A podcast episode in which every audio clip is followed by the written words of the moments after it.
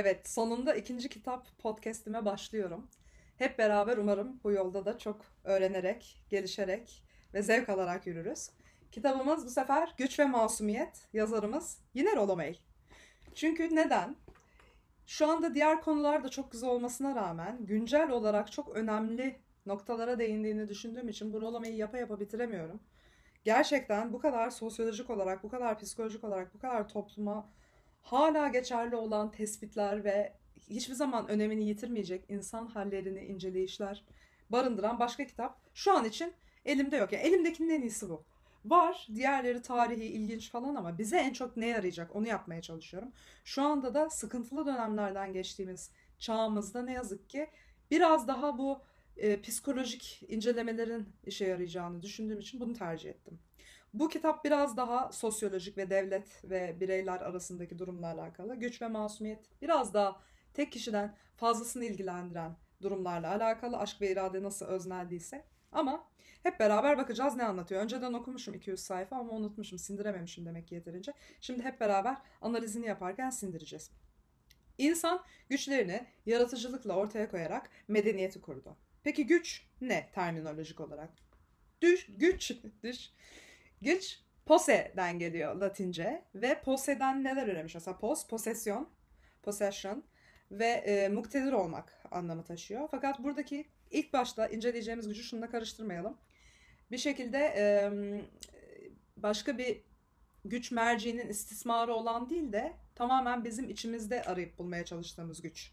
İlk bahsettiğimiz. Yani Nietzsche demiş güç istenci derken o rekabetle kazanılanı değil, kendini gerçekleştirmeyi kastetmişti diye Nietzsche'ye örnek vermiş Rollo May.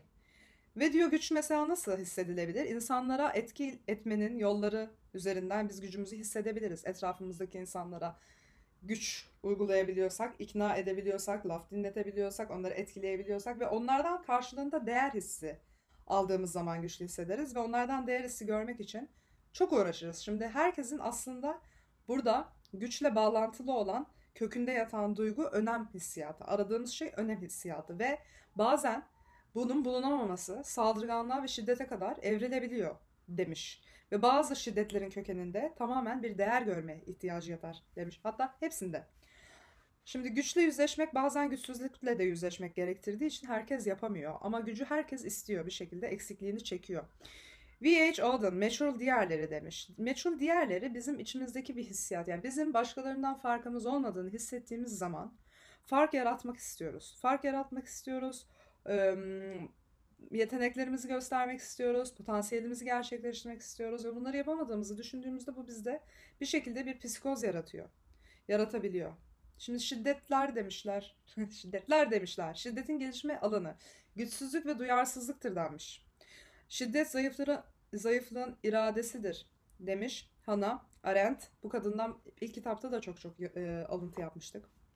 Şimdi Edgar Friedenberg demiş ki bütün zayıflıklar mahvedebilir, acizlik ise kesin mahveder. Yani burada da anlıyoruz ki pek çok toplumsal sıkıntının kökeninde yatan duygumuz önemsizlik hissiyatı.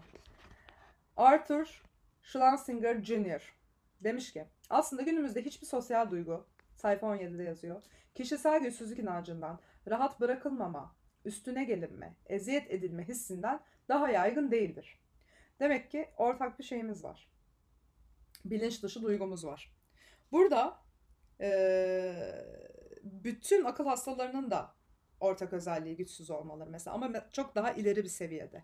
Yani küçüklüklerinden beri eğer patolojik bir şekilde görmedikleri bir ilgi varsa, aile tarafından karşılanmayan bir şey varsa bu onları suça meyilli yapabiliyor. Bu onları bağımlılığa meyilli yapabiliyor.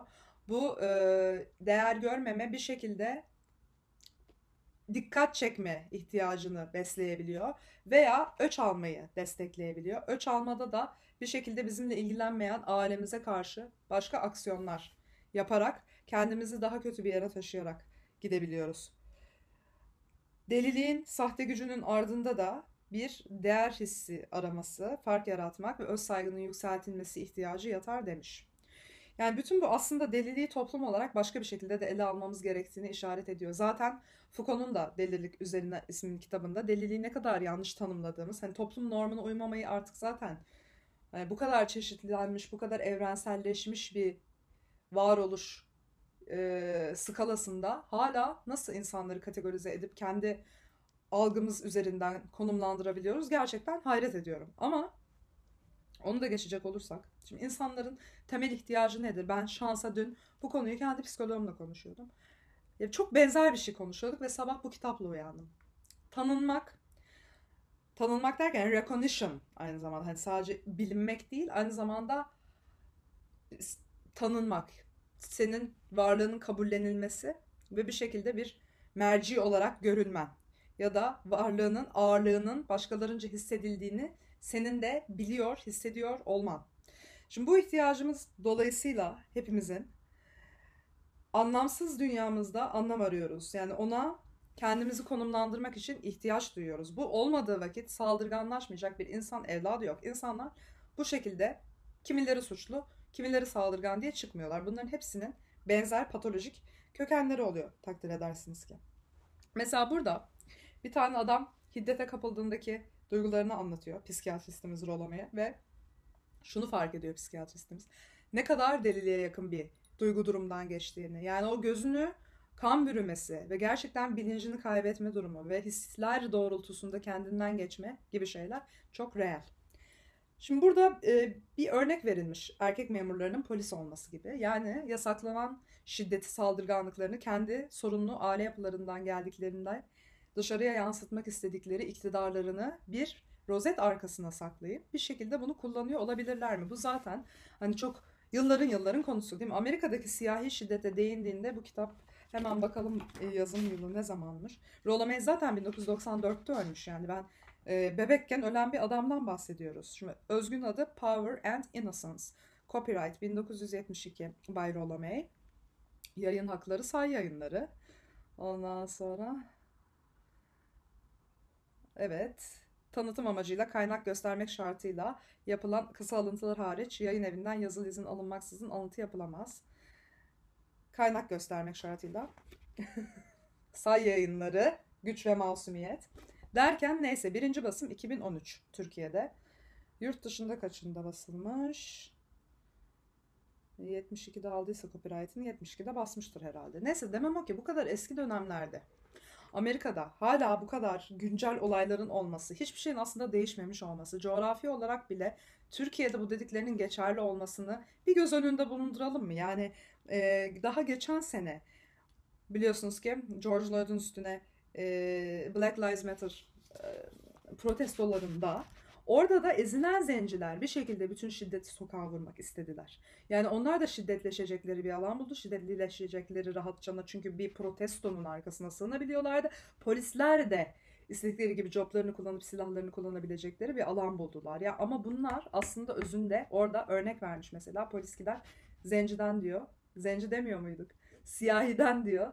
Kimlik ister. Kimlik son derece şahsi bir şeydir artık günümüzde ve bu istendiğinde diyor oradaki adam bir şekilde bunu kişisel algılar, kendi alanına atak olarak algılar ve zaten azınlık olduğundan, zaten ezilmişlik psikolojisi taşıdığından dolayı bu kimlik isteme birdenbire onu tetikler. Öbür adam da bu sefer yine aslında olay yaratmak için konumunu, pozisyonunu kullanır. Şüpheli, çok da şüpheli olmasa dahi gidip ondan kimlik isteyebilir gibi dokunuşlar yapılmış.